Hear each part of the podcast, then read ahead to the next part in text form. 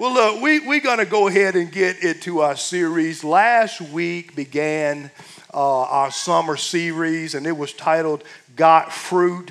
Uh, so, what that's going to look like for us throughout the summer, our goal is very simple. Uh, we, we just want to help people to grow and, and nurture their spiritual health. You know, for the last couple of weeks, we've been talking about foundations. And it's so very important that we have a solid and strong foundation. But after the foundation, now it's time to continue to build ourselves up so that we can grow in Christ, so that we can do what? Go out there and be the mouthpiece of Christ. So that's what our goal is this summer. And uh, so, so as we look at this series, we have to examine ourselves, right? We have to examine ourselves because you know, like I know, everything that I do is not what I want to do, right? So we have to examine ourselves. Now, you know, from a biblical perspective, those, those things that are good that I do, we call those things the fruit of the Spirit. As believers, the Holy Spirit is operating on the inside of us, and we do good things. However, the other side of the fence, all of my actions aren't so pure right? I heard the worship team say, This is such a pure moment. Y'all heard that? All of our actions aren't so pure. And scripture calls those things that are not pure, those bad things, he calls those things the flesh or the works of the flesh.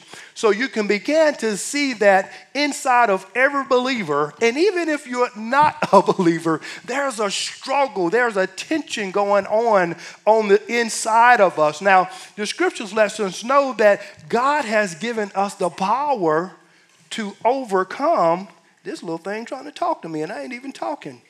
Did y'all hear that? Okay. I hope she stops that. Okay, but anyway. we got to overcome this lady who's trying to talk to me through my. Okay, I think it stopped there.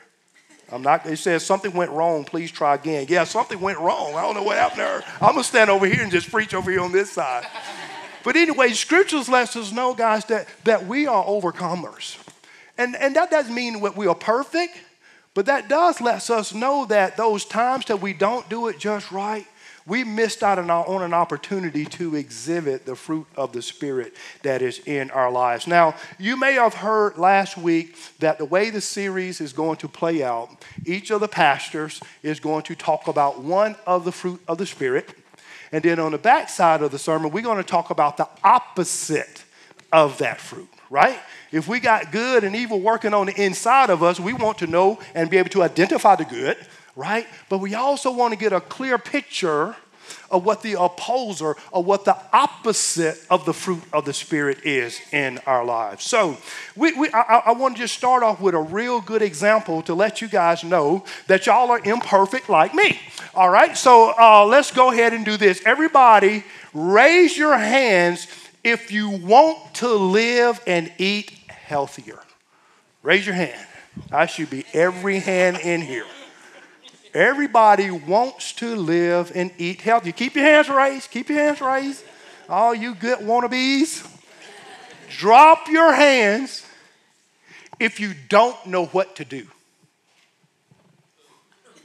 There we go. We all know what to do, right? You can lower your hands. We all know what to do to live healthier and better lives, but we sometimes don't do what we know to do is right. And we know that cake. We know the impact. I'm gonna tell you guys, I'm gonna tell you what one of the most discouraging things is, is to be on a treadmill for like 40, 50 minutes, and it tells you you've lost, uh, uh, you, you've worked off 400 calories. You're gonna eat a sneaker in 30 seconds, and you've eaten 600 calories. I'm like, was it really worth it? Why didn't I just enjoy the sneaker and keep going on? But anyway, there's a struggle. I'm not encouraging you to eat that cake after lunch today, all right? It's like the pastor said, don't even fight it, just give in to it. No, that's not what we're saying today. But Paul in the book of Galatians talks about this struggle that's in us. And, and, and, and he says it in Galatians 5 16 through 17. He says, But I say, walk by the Spirit. Walk by the Spirit, and you will not gratify the desires of the flesh. So you kind of see the two contending spirits right there spirit of flesh, the spirit of flesh, spirit of, uh, the fruit of the spirit, and the spirit of the flesh. For the desires of the flesh are against the spirit, and the desires of the spirit are against the flesh. For these are opposed to each other to keep you from doing the things you want to do. And otherwise, these things hinder you from doing what you know to do is right. We know we want to eat healthier, but yet and still we gonna go out. Y'all know how we gonna do lunch, right? So true story. This is not in my notes, but I had to share this with you because it's a funny. It's funny to me. Y'all know how when we sit down at the table and we pray, and we just be thanking Lord for the food and Father, we ask you to bless those that have not. And God, we, and then we, we, we get real spiritual. We start saying stuff like, Lord, will you please take out everything that is impure? Lord, don't let it enter into this temple of the Holy Ghost. We get all spiritual, you know. And, and, and one time I was thinking through that, and, and I, I, saw a little kid as we were sitting around. My, uh, think about Thanksgiving table when it's just loaded with all that bad food, right? Okay, I imagine a little kid as we were praying so desperately with our eyes closed, coming and getting that macaroni cheese, coming and getting all the cakes and the pies, and just taking them off the table so that when you say Amen when you open your eyes, wasn't there wasn't nothing left but them green beans? Would that not have been funny? Right? We know what to do, yet still we put it on the table in front of us, but that's our flesh and our spirit fighting. So let's let's take a little bit uh, a closer look at those two entities. What is the flesh? The term flesh is often used to refer to the physical body. Yep. We have a spirit, right? We have a soul, and it's in this physical body that you see. But from a biblical perspective, the flesh also relates back to the fall of man, right? Adam and Eve, perfect relationship with God. When they sinned, they were separated from Him, and now they were on the and we don't like to say this a lot of times, but they were now under the rule and authority of Satan. They lost that relationship. So that is now called our fleshly nature. If you've been in church for any length of time, it's called the nature, our sin nature. That's another word for flesh. The flesh does what? It creates the works of the flesh. Flesh its output is works of the flesh. These are actions that flow out of our sin nature. And they're generally selfish in nature. Is anybody selfish in here? That's a little bit of truth. I got a little bit more to go. We're going to get y'all all to the end here in a minute. We're like, yeah, I'm selfish, brother. I need the love of God in my life right? So we got the flesh. This scripture also talks about the fruit of the Spirit. What is the fruit of the Spirit? Completely the opposite. The fruit of the Spirit is completely opposite of the works of the flesh. And you might say, well, what is the biggest difference? The biggest difference is the source. The source of the fruit of the Spirit is the power of God working in our lives. The source of the works of the flesh is Satan working in our lives. So the fruit of the Spirit is completely opposite of the works of the flesh. The works of the flesh is our enemy. So let's go ahead and put that next scripture up there. This is the scripture. This is the foundational scripture that we're going to be utilizing for the weeks that we're going to be going through the summer series. And I believe Pastor uh, Pastor Van was here last week, and he talked about patience. Did anybody get anything out, out, of, out of Was it patience or peace? Wasn't it? It was patience. Okay. All right. So he got that from this scripture right here, Galatians 5 22 and 25, 22 through 25. So each pastor that comes through is going to be talking about one of these fruits. All right. It says, But the fruit of the Spirit is love, joy, peace, patience, kindness, goodness, faithfulness, gentleness self control and self control. Against such thing there is no law. There is no law. And those who belong to Christ Jesus have crucified the flesh with its passions and desires.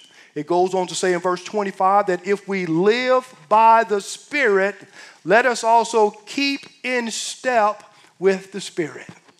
Keeping in step reminds me of us nurturing and growing in our relationship with Christ. We got to keep in step with the Spirit. Sometimes the Spirit is trying to tell us to go in this direction, and we're like, no, no, no, no, no, no, no, let's go this way. But we know that the Spirit is always right. Can we agree with that? The Holy Spirit is always right. You're not going to work your fleshly act in your life or your sin like, you know what? Holy Spirit, I was right. I told you I was right. I, I told you I was, I was right. We, we should have gone over here. I told her just the way it should have been told. She got my point, didn't she? She got my point. Well, yeah, you crushed her. we got to walk by the Spirit and not according to our flesh. So, which are the fruits that we're going to talk about today? We're going to talk about love. Love. I think this is the most important of all the fruit. I think this is numero, numero, number one, most important. Number one, no, the first reason why I think that it, it, it, it is the first one in the list. It's the first one in the list. I believe that as you study scripture, there's importance on why things are listed first, second, and third. The second reason why I believe that this is important, scripture lets us know that God is love. That's the foundation of all that we do and all who we are. That's why I think that this one is so, so very important. Third, if we don't have love, that list of fruit of the Spirit, you can about forget about it. You can about just cancel Christmas if we don't understand this thing that we're going to talk about love. Because love anchors this list. Because in how it anchors this list, Jesus must be the fruit of our lives. Y'all see the parallel there? Anchor, it's the first, it's the most important. Jesus must also be the root of our lives in order for us to produce the fruit of the Spirit. Scripture clearly teaches that upon salvation that we are filled with the Spirit. Did y'all know that? We learned that in foundations, right? Upon salvation, we are infilled with the Holy Spirit. So the question then is why aren't we producing the fruit of the Spirit? Raise your hand if you're a believer here today. Do we always produce the fruit of the Spirit? No. Would we like to do better? Yes, we would. So I think in order for us to change the fruit in our lives, we must change the root. If you want to change the fruit on an apple tree, which you can't, because the root is for an apple tree. However, as a believer, when we begin to work in the walk in the works of the flesh, we have to begin to look at the fruit, at the root. What's driving us to do these things, as we've already learned, that I don't want to do? So, to change the fruit, you must change the root. So, let's look a little bit closer at love. When you hear a word like love, I know what you're already thinking. Oh my God, we finna get my marriage on track today. We finna help me get that relationship that I've been holding off in since the third grade against Sally Sue and Johnny Mac. We finna get all the problems of the world resolved right here in the day. Not even close. Not even close. But I will tell you this if we get a hold of the love that we're going to talk about today, it will greatly improve all of those other relationships and types of love that are out there. Y'all know what I'm talking about. The love between a husband and a wife, that's a type of love. The love between a, a parent and a child, that's a type of love. Then we got the friendship love. Look, we're not going to break all of, we don't have enough time to break all of those down. But I can assure you this if you get this love that we're going to be talking about today, if you get centered up on that one, the rest of those are going to benefit greatly. So, this love that we're talking about today, defined or described in the scripture that we read, is called agape. Agape love. That's the Greek word for that love that is mentioned. In the context of the fruit of the Spirit, agape refers to, I want y'all to remember these three terms selfless, sacrificial, and unconditional. Selfless, sacrificial, and unconditional. Those are the three main components of this love that we call agape love that we're going to do. Because why is this so important? Because it seeks the good of others above self. Now, if you read that definition slowly, you, you probably think, oh my God, I am in trouble. Selfless? Sacrificial? Unconditional? Seeks the love of, uh, seek, seek, seeks the good of others before myself? Some of you probably deep within saying, Are you crazy? You want me to lose so they can win? You want me to defer myself so they can get ahead? That's the type of love that we're talking about here. This love is when others get the credit, God gets the glory, and we have the joy of eternal rewards. Church, you may not always get your reward and your pat on the back here on earth when we're talking about this kind of love. And for the believer, that has to be okay we have to learn to get our approval from God and not that every time I've done some good, somebody came and pat me on my back to make me poke my chest out and begin over time, begin to walk in pride and we begin to think that we're something and we're really not. We got to get a grip on this. We cannot produce this type of love in and of ourselves. So we have to ask ourselves then who is the author of this love? Where do I get this type of love from? How do I get this fruit of the Spirit operating in our life? First, we got, again, the author is God. I don't think there's, that, that's a secret to anybody in this room. First John 4 and 8 says, Anyone who does not love does not know God because God is love. There is so much writing on this scripture right here, church. This, this scripture talks about our entire relationship with God. You cannot not love and say that you are in a relationship with God. It says, anyone who does not love, we got to have. This is a prerequisite, this is a requirement that the believer must have. If not, it says, we don't know God. And the reason why this scripture is so important to us today, because the world said that they were, the scripture says, they will know that you are mine by the love that you show toward each other. You see where there might be a gap in why the world sometimes want to run away from the church? If we're not exhibiting this type of love? Our society has fed us such a rich diet of emotional exchanges in an effort to define love today, making it a challenge to see what biblical love really is. Guys, we got to know that love transcends our emotional feelings. Oh my God, I've never seen so many offended and hurt people in my life. And then soon somebody does something like, you don't love me. And that's not the case at all. We can love and, and, and respond and disagree and still love you. But the world will teach you today there is no way possible for you to disagree with me and say that you love me at the same time. They don't understand this agape love that we're talking about. Amy Carmichael said it like this She says, You can give without loving, but you cannot love without giving. Look at that statement. Breathe it in. Let, let, let it sink in. I'm going to read it again. You can give without loving. Y'all know that to be true. You can give without loving. Here you go. Here's 10. Here you go. I remind of kids used to say, I'm, I, I, might be sitting down when parents tell them to do something. They say, I might be sitting down, but I'm standing up on the inside. Y'all have heard that before? Sit down.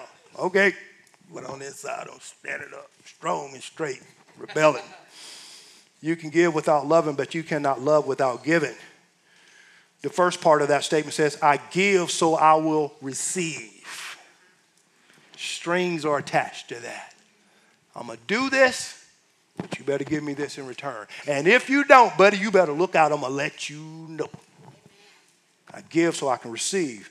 But this agape love says, I love so I give. I give because I love. No strings attached.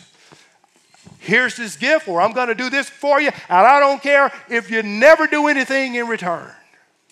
That's what agape love looks like. Let's look at a few more contrasts between agape love and the worldly love. Agape love is centered on the mind and the heart of God. Centered on the mind of God. Worldly love is centered on what? Self. I'm gonna give my notes to whoever said they were like, self. Right? We're centered on the heart and the mind of God. We want what's best for God and what God wants us to do. Agape love is where forgiveness of the enemy lives. I forgive my brothers when they hurt me. Worldly love is the home of vindication. I'm going to get you back. You ain't going to even know when it's coming. I got your number. You know what I'm saying? Just vindictive. Agape love says live is the land of grace and mercy. Where freely we've received, so freely we give. Worldly love is filled with retribution and vengeance. Agape love is when we truly understand that there's no greater love than for a man to lay down his life for another. Worldly love thinks more highly of oneself. Y'all can clearly see the contrast there. Jesus expressed agape, agape love best on the cross. And y'all remember the scene? He says, Father, forgive them, for they know not what they do. What was Jesus really saying? Those people knew what they were doing. I, I, I know when I hurt my wife. You know when you hurt your spouse. When Jesus says, Father, forgive them, they don't, don't, they don't know what they're doing. What he was really saying, if you look at it a little bit deeper, he's saying, Father, they don't understand this love. They don't understand this love. They don't understand why I am still here. They don't understand why I'm sacrificing. They don't understand why I went through that hell last night, even up to this point in time, to where I'm stressed out on the cross. They knew what they were doing, but they didn't understand the love that they were seeing. They were misinterpreting. And many of them were probably saying, We got him now. The enemy said he's been running and dipping and disappearing out of crowds. We got him now. Stressed out here. And Jesus said, Forgive him. That was that agape love. They didn't understand the love. They did not understand that even if he could have gotten off that cross, he didn't. He went on to say in Romans 8 and 35, he says like this Who shall separate us from the love of Christ? Who? That word, who. I looked at this this morning as I was looking over my notes. Who? It's not talking about a what or a thing. Who is people? When we look at our lives, when we look at the love relationships and the things and, that offend us and that hurt us most, it's most time people. And I believe that's why the scripture says, Who shall separate us from the love of Christ? It lets us know that this is going to be the angle that the enemy is going to be coming in after us. It's going to be through people, through our close relationships, through our work relationships, through our children. The scripture says, Who can separate us from the love of Christ? It goes on to listen to list some of those things that these individuals are going to try to throw at us tribulation, distress, persecution, or famine, or nakedness, or danger, or the sword. Christ is saying, None of that will separate me from you. Romans 8 37 goes on to says, No, in all these things we are more than conquerors through him who loved us, for I am sure that neither death nor life, nor angels, nor rulers, nor things present, nor things to come, nor powers, not even the enemy. He has no power over you. He's been defeated. Hell, death, and the grave defeated all now surrenders and falls under the authority of our Lord and Savior Jesus Christ. No power, nor height, nor death, nor anything else in all creation will be able to separate us from the love of God in Christ Jesus our Lord. Church, there is absolutely nothing that you can do to stop God from loving you, just as the way He demonstrated that through Jesus on the cross. Why for the church today? am I yelling at you? I want you to see why this love is so critical for us to walk in. I want to share with you three quick reasons why it's so critical. The first is it's our best outward demonstration that we love God. It's that outward demonstration. I've heard people say that the only that the first Bible that people will probably read will probably be the Bible of your life. It's that outward demonstration that we love God. John 4, 1 John 4 and 20 says, If anyone says, I love God and hates his brother, he is a what? Liar, liar. For he who does not love his brother whom he has seen cannot love God whom he has not seen. This scripture comes a little bit after that first scripture we read earlier, 1 John 4 and 8. He says, You cannot say that you love and don't love God. The two just don't go together. Well, here's another one. You can't say you love God and don't love your brother. This is our outward demonstration that we love God. The second, it exposes the world's greatest enemy. Somebody said it over here earlier selfishness. Selfishness, I believe, is one of the world's greatest enemies. Luke 9 and 23 says, And he said to all, If anyone would come after me, let him unconditional, sacrificial, selflessness. Those are the three main components. Guys, we got to deny ourselves and take up our cross daily. Daily, we have to do this. Not on Sundays, not just in this room. It really matters when we get out of this room, when the pressures of this world come. How do we respond? How do we love? How do we help each other? How do we go out of our way? Another reason why it's so critical for us is that it connects us to Christ. Hebrews 11 and 6 says, And without faith it is impossible to please him, for whoever would draw near to God must believe that he exists and that he rewards those who seek him. What this scripture is letting us know that when we don't walk in this love that we've been talking about, this relationship with God, our faith gets impacted. And when our faith gets impacted, this scripture right here lets us know it's going to be challenging for us to please God. So when we're not pleasing God and when we're not walking in this love, we're going to transition now, begin to talk about the opposer of love. When we're not walking in this love, Scripture lets us know that we are walking in fear. That's the opposite of love for today's message. It is fear. Now, before I get into the fleshly and the worldly fear, I want to talk just briefly about a healthy fear. Did y'all know that that was a healthy fear? All right, we got a lot of nodding on the head, so y'all know where I'm going. This healthy fear is an approach to God with reverence, devotion, and respect that takes precedence over all other things and persons. That's the healthy fear. We need that. Y'all notice something that makes me laugh? Just a little side note. Healthy fats. Don't eat fat. But these are healthy fats. I can eat this. Well, this is the healthy fear, okay? This would be like an avocado. Avocado is a healthy fat. I love avocados. I eat it straight out the shell. This fear takes an honest look at ourselves and at God and concludes that we need Him desperately in this life. We need him desperately. That's what the healthy fear is. Now, let's look at the fleshly fear. Here we go. Very simple definition. Any belief or feeling about God that can drive us outside of God's will. Believing anything or accepting anything that's not true about God, you're walking in a fleshly fear.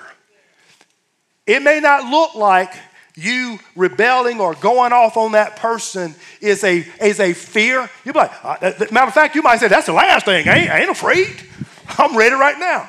When you, when you back into that thing, when you back into it, you're operating out of a fear. Fear will always tell you that God's not big enough to handle your situation. So that's why you had to go off on her. That's why you had to go off on him. It was out of fear because you didn't trust God to do what he said he would do. What God said is, is that I will fight your battles and the victory is yours. Well, we're saying, no, no, I'm gonna fight my own battle and, and, and I'm gonna create my own victory right here and right now. Thank you, thank you, Holy Spirit. I, I got this. I got that. I brought my own fruit today. Don't need your fruit today. Don't need your love today. I'm just going to walk in fear. That's what fleshly fear looks like. So we have to go on to say,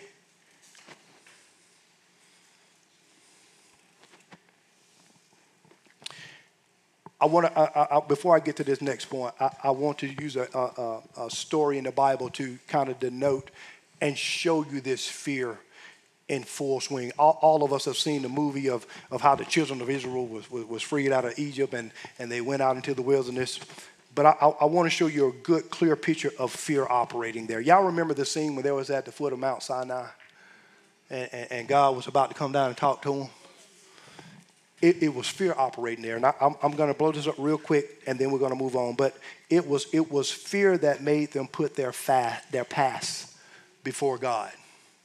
All right, it was fear that put their comforts before God. Remember all the times that they were crying out to Moses about the water and where's my food, Moses, Moses, I want some meat. Remember all that stuff? That was all driven out of fear. They, they, they put their familiarity before God. Remember, there were times when they began to go back and say, I wish we were back in Egypt. I mean, man, you've been praying over for 400 years for God to let you out. You run into a snag and like, I want to go back to Egypt. 400 years.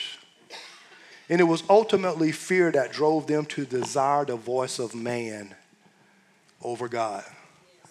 This is what the scripture says, and I won't read the scripture verbatim, but in, in Exodus 20, you can go back and read it yourself. This is what they told Moses, and this is key.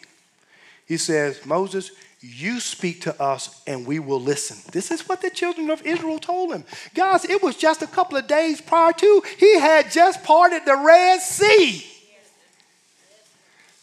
Delivered them out of 400 years of bondage, and then they turned right around when he come down. Now again, I, I, I maybe, you know, the mountain on fire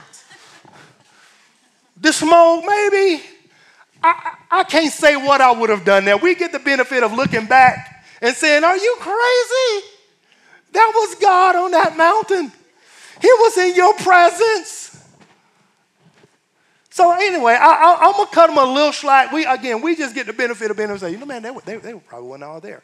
Man, I don't know if I would do if, if the whole city of Ocean Springs caught on fire and God wanted to talk to the world today through Ocean Springs. I'm, I'm like, okay, uh, Pastor Mike, you are over there in Israel. Can you, can you talk? Is Jesus over there? I don't know how we would handle that. But they went on to say, Moses, you speak to us and we will listen. Do not let God speak to us lest we die. This is what Moses said. Again, we're contrasting love and fear. Moses said to the people, Do not fear. For God has come to test you that the fear of him may be before you, that you may sin not. You know what? This is what I have found in Scripture. A lot of times we take God's no's and we turn them into nevers. We take God's no's and, and, and we, what we don't understand is God is telling you no so that you can be freer over here. But the, what the world has told us is that God is against you. That's why he's so hard. That's why he's so mean. That's why, but that's not the case. That is fear operating in their lives. This fear came from Satan, guys, and we can't, we can't overlook this. We can't belittle this and make this small in our life. This level of fear, the same fear that gripped these people that day when God was trying to speak to them, this same fear grips us today. And the author of it, of course, is Satan. 2 Timothy 1 through 7 says, For God gave us a spirit, what? Not of fear, but of power. That's the Holy Spirit working in us. And love, this agape love, the fruit of the Spirit, and self control. You can kind of clearly see that there's a struggle between this fruit of the Spirit and this fear of Satan that he puts on us. But in all of our goings, church, we have to understand this one thing. This one thing right here, I believe, would have changed the outcome of the children of Israel in that wilderness if they had just shut the door on fear. Because what we have to understand is this fear tolerated is love contaminated. Fear tolerated is love contaminated? Where does fear come from? Satan. Where does love come from? It comes from God. He is the source.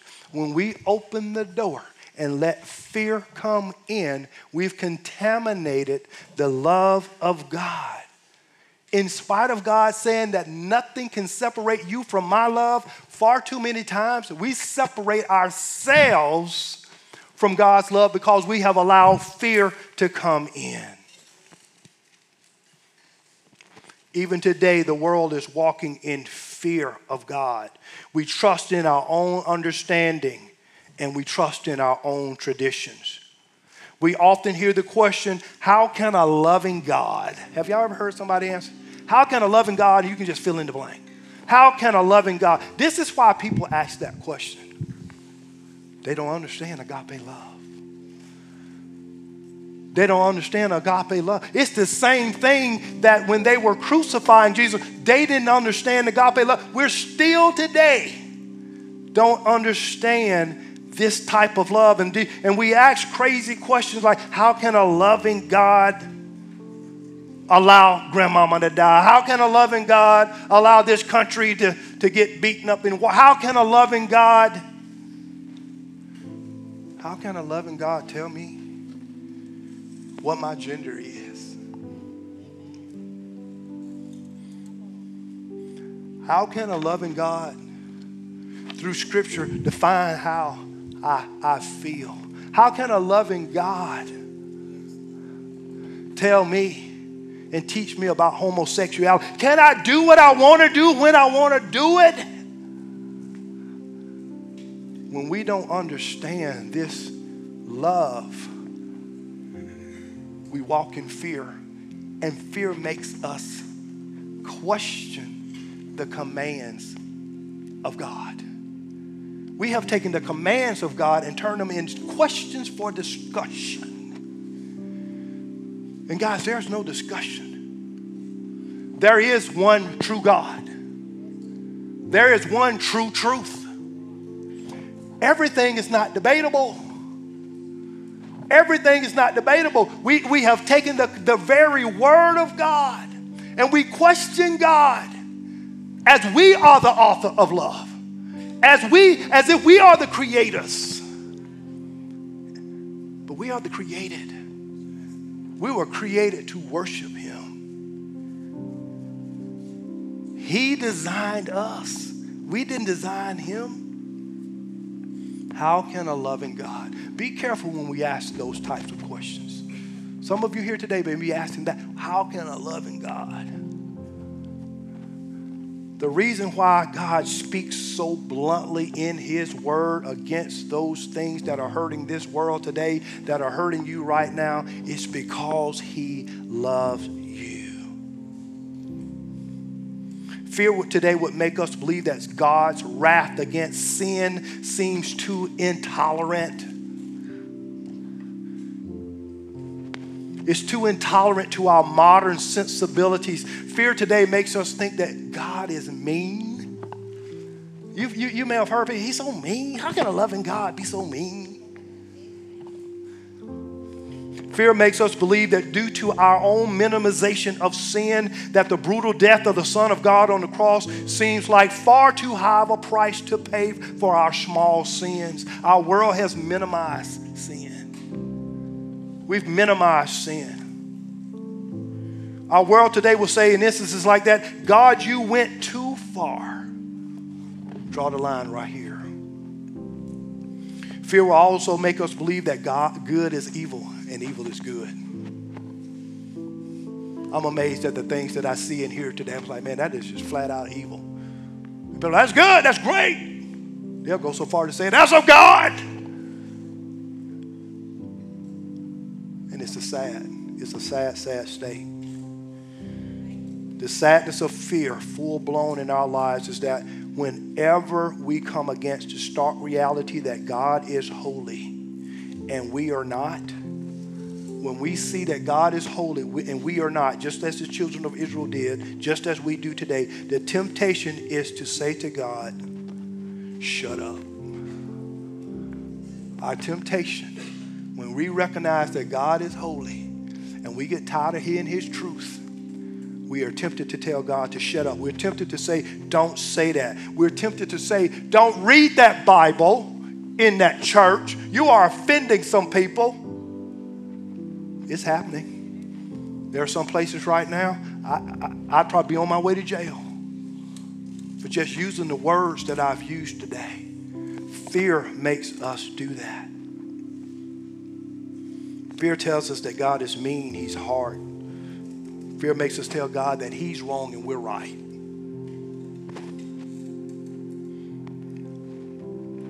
Fear tolerated is love contaminated. 1 John 4 and 18 says, There's no fear in love, but perfect love casts out fear. For fear has to do with punishment, and whoever fears has not been perfected in love. We want to be perfected in love and God is the perfecter of that. I think about the scene on the cross, and we've kind of talked about this a little bit. We're talking about love. And this may be able to apply to those of you today that don't have a love relationship with God or any type of relationship with God. And you've heard us talk a little bit this morning about Him being crucified on the cross, and you probably wonder why it, would anybody in their right mind allow somebody to do that. Pastor Mike talking about he let them do it. And if you don't believe he let them do it, Matthew 26, 53 and 54, he says this Do you think that I cannot appeal to my Father and he will at once send me more than 12 legions of angels? But how then should the scriptures be, be fulfilled? That it must be so. Scriptures letting us know that he could have called down legions I don't know exactly how many a legion is, but it's a lot. Really and truly, it only took one. He could have said enough of this, but he didn't. It was love. It was love for you while you were still sinners. To the church today, if we want to change our works of flesh, the fear that operates and grips us from time to time, we got to begin to understand His love and ask God to co labor with us to help us to walk in it. Y'all understood the definition as I read it. We can't do this in our own strength, it's going to take the power of the Holy Spirit. So we got love, we got the opposer, the enemy. I'm hoping today that you will choose to walk in love. Let's get along with God. Father, we come to you today. We thank you for the truth of your word. Father, we thank you for everybody, every person that is sitting in a chair today. Father, we ask, God, that you begin to saturate our hearts, God, with your love. Help us to know that you love us. Therefore, God, your desire is that we love you back, putting others first, serving, Father God, sacrificially, giving sacrificially, forgiving those that have harmed us. Father, we admit today that we can't do it in our own strength and we, we need you. Father, there are some in this room that don't understand why you allow yourself to be crucified on that cross. Father, we're going to give invitation right now, God, for them to that don't know you to have an opportunity to, to forgive you. And so if there's anyone here in this room today that does not have a relationship with God and you you want to experience this type of love that we just talked about, the love that's, that, that, that, that's going to give you an opportunity to have a, a right relationship with God.